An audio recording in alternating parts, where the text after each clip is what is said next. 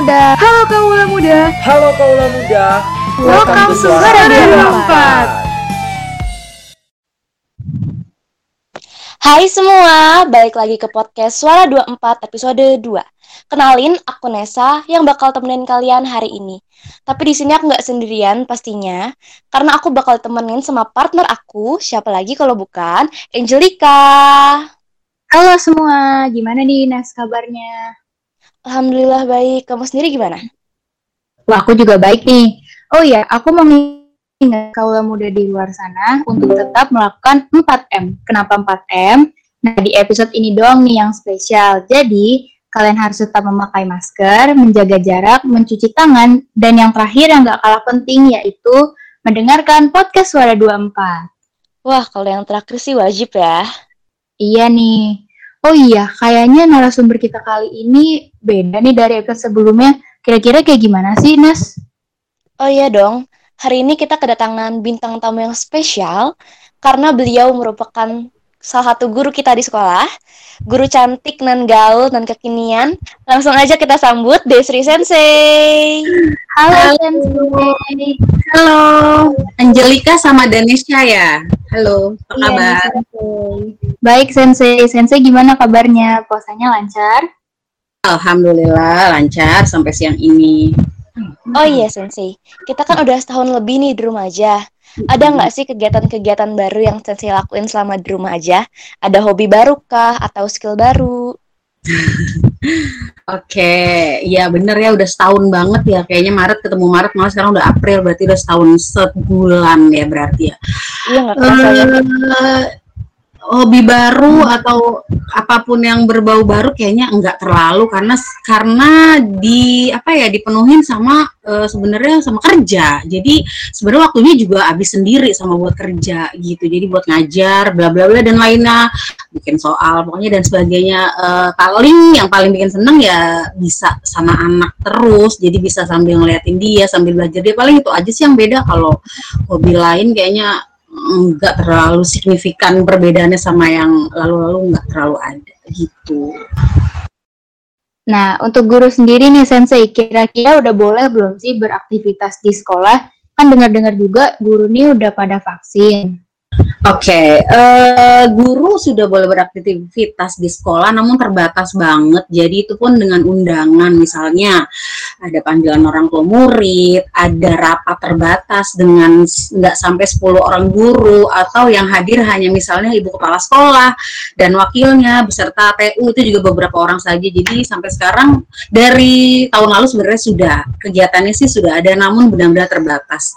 Eh, Juli katanya sih mau ada offline tapi belum tahu lagi gimana ke depannya mudah-mudahan sih bisa dilaksanakan walaupun tetap dengan prokes yang sangat ketat tapi masih belum tahu tapi sudah boleh cuma beberapa orang yang dipanggil-panggil aja biasanya ke sekolah seperti itu Jadi sampai sekarang masih banyak kegiatan yang via online ya Sensei? Eh yap hampir 90% masih online semuanya kecuali ya itu tadi kalau ada panggilan atau apa pun baru kita ke sekolah gitu. Oh iya, kita kan pasti berharap nih pandemi, pandemi cepat kelar. Tapi dari sudut pandang Sensei sendiri, ada nggak sih hal-hal positif yang bisa kita ambil dari masa pandemi ini? Ada banget sih ya. Jadi eh, nomor satu pastinya sih itu semua kayaknya eh, mudah-mudahan semuanya juga merasakan lebih banyak di rumah. Kalau saya sih emang seneng banget di rumah ya. Maksudnya eh, emang suka banget di rumah gitu. Main sih suka, cuma lebih suka lagi di rumah. Kebetulan ada kayak gini, kita tidak diharuskan keluar ya, alhamdulillah banget. Kemudian eh, belajar eh, mengadaptasi hal baru, ngajar via online, apa pun segalanya via online itu benar-benar hal baru. Jadi ya positifnya paling itu kita makin melek sama teknologi, eh, makin jadi makin harus makin pinter, makin gali-gali apa pun informasi eh, lainnya gitu. Yang terutama kalau buat saya ya dekat sama anak saya sih, jadi saya bisa sambil dekat sama dia gitu. Karena kalau ayahnya kan eh, work from office jadi mm, jarang banget WFH-nya jadinya alhamdulillah plus pala plus banget mbaknya lagi nggak ada jadi ya udah itu udah berkat deh buat saya pokoknya gitu Oke, Sensei. Kira-kira kenapa Sensei berminat untuk menguasai bahasa Jepang, Sensei? eh meng- berminat awalnya sama sekali bukan ingin menjadi guru ya. Awalnya itu sama sekali bukan mau jadi guru. Ah saya mau jadi guru. Makanya biasa sastra Jepang. Tidak karena uh, kebetulan circle saya kebanyakan waktu itu bekerja di perusahaan Jepang termasuk ayah saya waktu itu. Dan yang kita tahu ya uh, perusahaan Jepang itu memang salarynya agak lumayan gitu. Uh, apa namanya kemudian tunjangannya ada kesehatan yang diperhatikan. Jadi awalnya sebenarnya dari situ kenapa saya suka saya pengen tiba-tiba ah kayaknya sastra Jepang aja deh gitu. Terus uh, tante saya pun kerjanya di lingkungan Jepang. Uh, kemudian uh, om saya. Jadi pokoknya uh, kakak ipar sempat di uh, sempat kuliah di uh, sastra Jepang. Jadi memang banyak backgroundnya saya lihat oh Jepang Jepang Jepang gitu. Terutama sih ya pengen kerja di perusahaan Jepang di mana pun gitu. Jadi itu awalnya saya ambil sastra Jepang. Gitu jadi pertama kali ke bawah bahasa Jepang tuh karena lingkungan keluarga ya, Sensei? Betul, betul banget. Oh ya, sebelum kita lanjut ngobrol lebih dalam lagi nih, enaknya kita flashback dulu kali ya. Kita pengen tahu nih, Sensei yang sekarang jadi guru, dulunya tuh pas masa SMA termasuk tipe-tipe murid kayak gimana sih? Tipe kutu buku kah? Atau anak rajin? Atau ya gitulah? Uh, biasa banget anak yang sangat biasa. Jadi uh, sempet pernah ranking satu kalau nggak salah di kelas 11 ya. Eh, dulu kelas 2 nggak ada kelas 11 di kelas 11 pernah ranking satu kemudian saya waktu itu IPS uh, eh, terkenalnya karena saya ngegeng sama ada teman saya cantik banget jadi tercantik se SMA gitu ya pasti ada di setiap sekolah. Jadi saya ngegengnya sama dia jadi saya ikut terkenal. Tapi kalau sayanya ya biasa aja enggak enggak gimana gimana kutu buku juga enggak pinter banget juga enggak.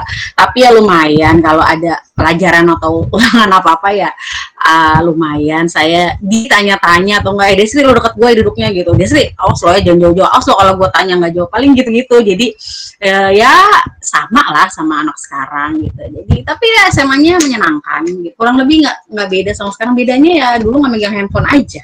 Jadinya bedanya itu doang. Selebihnya sama jadi dulu tuh Sensei termasuk anak-anak hits populer SMA gitu ya? iya. Enggak, itu gara-gara temen aja. Populer kakunya mah siapa Desri? Tidak ada yang tahu. Oke nih Sensei, kira-kira ada nggak momen tak terlupakan yang Sensei nggak bisa lupain pas zaman-zaman SMA Sensei? apa ya saya aktif di kegiatan enggak terlalu jujur saya memang anaknya dulu mageran ya kalau sekarang namanya mageran ya. Mageran banget. Jadi uh, kayaknya saya nggak terlalu ikut banyak eskul kalau nggak salah. Uh, jadinya apa ya kenangannya itu? Paling saya punya geng yang sampai sekarang masih hidup aja. Maksudnya masih benar-benar bersama gitu. Dari SMA berarti udah kurang lebih 20 tahun lebih. Kami masih sama-sama uh, ya udah paling bahagianya sama mereka gitu. Terus ya dulu ya pak sama lah punya cowok gitu. Paling senengnya tuh cowok bareng-bareng gitu aja sih. Tapi selebihnya nggak ada sih yang spesial spesial banget. Semuanya sama aja. Wah awet juga ya pertemanannya. Oke kita lanjut aja nih sensei. Boleh dong saya ceritain perjalanan karir sensei sampai jadi seorang guru kayak sekarang Oke, perjalanan karir saya. Setelah uh, eh, SMA ngambil dong sastra Jepang, terus kemudian uh, lima tahun pas kalau nggak salah ya masuk 2000 Mei 2005 saya wisuda, terus saya sebelum wisuda saya sudah kerja di perusahaan uh, apartemen untuk orang Jepang. Namanya Puri Yoshiko ya. Puri Yoshiko namanya. Jadi itu apartemen untuk khusus orang Jepang menginap. Jadi itu pekerja uh, yang memang dia uh, apa namanya kerja di Jakarta atau di mana pun pokoknya dan dia menginap di situ. Jadi saya di sebagai resepsionis awalnya. Saya ditawarin teman di sini ini ada ruangan mau gak mau. Namanya juga iseng-iseng ya sambil nunggu uh, wisuda kan lama ya udah saya terima uh, lamaran terima tawaran teman saya untuk menjadi resepsionis. Nah udah awal-awal dari situ dari uh, pertama resepsionis kemudian uh, meningkat lagi tiba-tiba saya ditawarin jadi tenan atendan tenan atendan itu berarti lebih khusus lagi menangani orang Jepang yang menginap di uh, apartemen tersebut. Dan saya berpindah tempat. Jadi di resepsionis itu saya di Boryoshiko kemudian kalau tenan atendan itu saya di uh, Gria Midori namanya. Tapi tempatnya nggak terlalu beda jauh. Jadi sama-sama mengurusi uh, para Jepangers yang uh, tinggal di Jakarta yang memang menetap atau uh, tinggal di apartemen gitu. Terus di pertengahan uh, kerja tiba-tiba boring bosen gini mulu ya gitu. Tiba-tiba ada yang nawarin saya dia Sri uh, ini ada lowongan guru dia sama 24 lo mau gak gantiin gue? Gitu. Temen aku nanya kayak gitu kenapa emang? Iya gue nggak bisa karena jadwal gue udah full. Mungkin lo mau coba jadi guru gitu. Awalnya gitu. Coba apa enggak ya? Gitu terus nanya nanya sama orang tua nanya sama calon. Kalau salah kita calon suami nanya gimana? Ambil ada kesempatan nih ambil gak gitu. Oh, ya udah coba aja katanya gitu. Ya udah saya coba. Akhirnya saya kerja dua tuh. Hebat gak kerja dua. Jadi pagi saya ngajar uh, shift siangnya saya di apartemen tersebut. Uh, jadi selama kurang kurang lebih kayaknya dua tahun deh saya uh, ber apa namanya bertahan dikerja di dua tempat. Jadi paginya ngajar siangnya saya uh, di situ bahwa kalau dulu dan dulu enaknya itu saya tidak harus setiap hari ke sekolah. Karena ada jadwalnya aja. Jadi kalau saya ada jadwalnya misalnya di kelas 10 itu cuma hari Senin Rabu Jumat ya. Berarti saya cuma tiga hari itu aja ke sekolah. Nah jadi saya nggak terlalu seperti sekarang yang harus dituntut setiap hari harus sekolah setiap hari harus absen. Nah kalau dulu tuh enggak. Jadi makanya saya ambil kesempatan kerja dua kemudian menikah menikah lah. Akhirnya mau menikah akhirnya saya melepas yang di uh, long short story akhirnya saya lepas yang di apartemen. Karena kerjanya tahu sendiri kalau apartemen itu kan 24 jam alias tidak ada libur yang pasti. Karena kami melayani ya hospitality tahu kan kayak hotel gitu. Jadi melayaninya ya enggak enggak ada satu minggu. Justru mereka satu minggu itu sangat mengharapkan kehadiran kita di sana. Jadi melayani mereka mereka bertanya kita harus ada. Jadi lama-lama ya udahlah saya ambil mengajar saja yang uh, waktunya lebih fleksibel. Istilahnya nggak mengambil waktu saya terlalu banyak. Jadi saya juga bisa fokus sama keluarga saya waktu itu kan mau menikah. Jadi akhirnya setelah 2009 saya ambil sebagai guru aja sampai sekarang. Begitu ceritanya. Panjang ya? Maaf. Oh, sampai juga ya Sensei selama 2 tahun bolak-balik dua kerjaan gitu. Oke Sensei, selanjutnya nih kira-kira kesulitan apa yang Sensei rasain menjadi seorang guru, terutama jadi guru bahasa asing nih Sensei? Oke, okay. uh, eh, ternyata saya pun lagi mendalami lagi kan ceritanya. Saya mau belajar lagi bahasa Jepang karena ternyata belajar bahasa Jepang yang kemarin saya punya itu masih belum ada apa-apanya gitu kalau dibanding sama teman-teman saya yang lain gitu di guru-guru lain. Jadi ternyata uh, masih banyak yang harus saya pelajarin. Jadi ternyata kok susah ya bahasa Jepang gitu. Jadi kadang-kadang ah kayak agak nyesel kadang-kadang sih gitu kok saya ambil bahasa Jepang ya kenapa? Karena memang ternyata sangat ribet gitu. Kata bahasanya tau sendiri kan yang belajar. Iya sensei. Saya aja pusing belajar bahasa Jepang. Makanya kadang-kadang ih kok gini ya? Gitu. Aduh kadang nyesel. Mendingan ambil BK aja deh. Enak kadang-kadang mikirnya gitu guru BK enak nggak harus belajar. Jadi mahamin anak aja. Tapi ya udah dijalanin aja. Akhirnya ya udah dijalani. Dengan semua kesulitan dan kemudahannya semoga eh baik ke depannya gitu. Nah, Sensei kan masih banyak banget nih bahasa-bahasa asing luar sana. Kira-kira Sensei tertarik nggak buat belajar bahasa asing lain? Enggak sih kayaknya. enggak deh kayaknya apa ya? Oh, enggak. Uh, Inggris Jepang aja ya?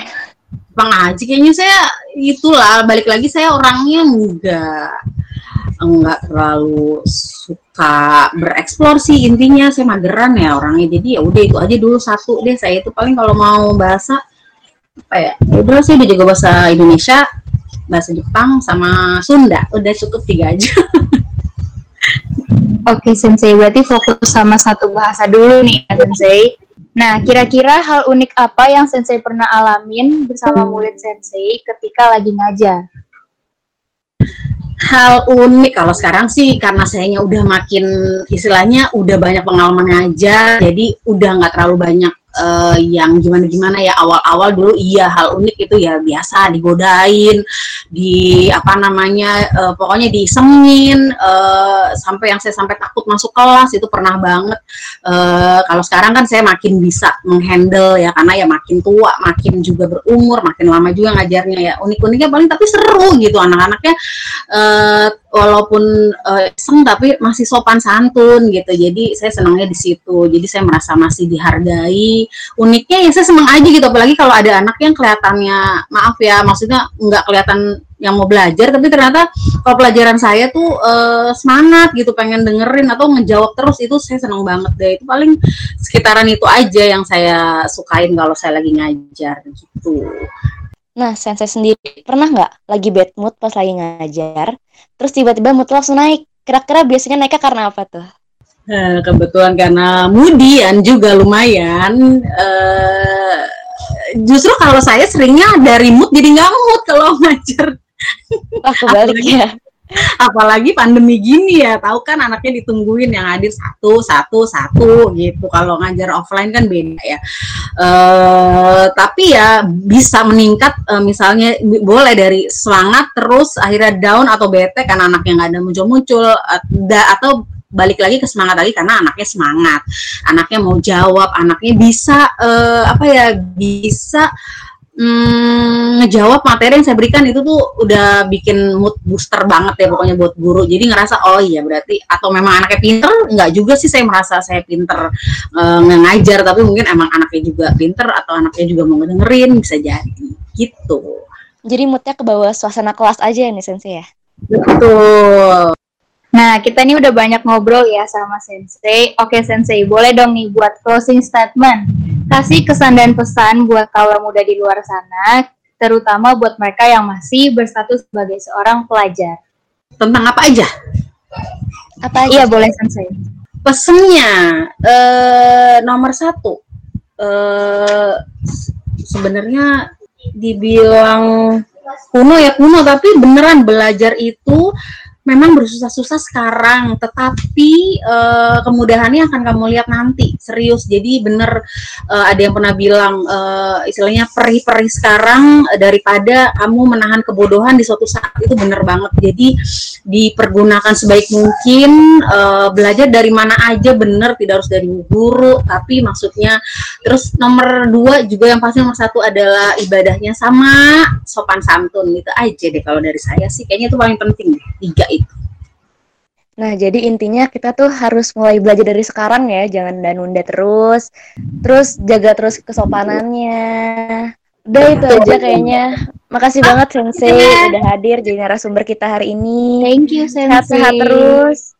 Amin. Terima kasih Sampai kalian juga ketemu ya yang ada di sini okay. Maria, Fadil, Yosaf, Zidan, Angelika dan Danesha. Makasih semuanya. Okay, Makasih undang saya yang agak nggak penting ini. Oke, okay, sebelum kita undur diri, aku cuma mau menyampaikan buat kalau muda di luar sana, saat ini adalah momen yang saat tepat buat kita semua quality time bersama keluarga tercinta, sahabat, teman-teman, dan siapa pun itu. Jadi jangan sia-siakan momen berharga ini ya guys. Dan yang paling penting, jangan lupa untuk selalu jaga kesehatan, ikutin semua protokol-protokol yang ada, karena dengan kalian ngelakuin itu tanpa sadar, kalian udah menjaga diri sendiri, juga orang-orang yang kalian cintai. Oh iya, jangan lupa juga untuk selalu mendengarkan podcast Suara 24 hanya di Spotify. Aku Angel. Dan aku Nesa, pamit undur diri. Bye-bye. Dadah semuanya. See you.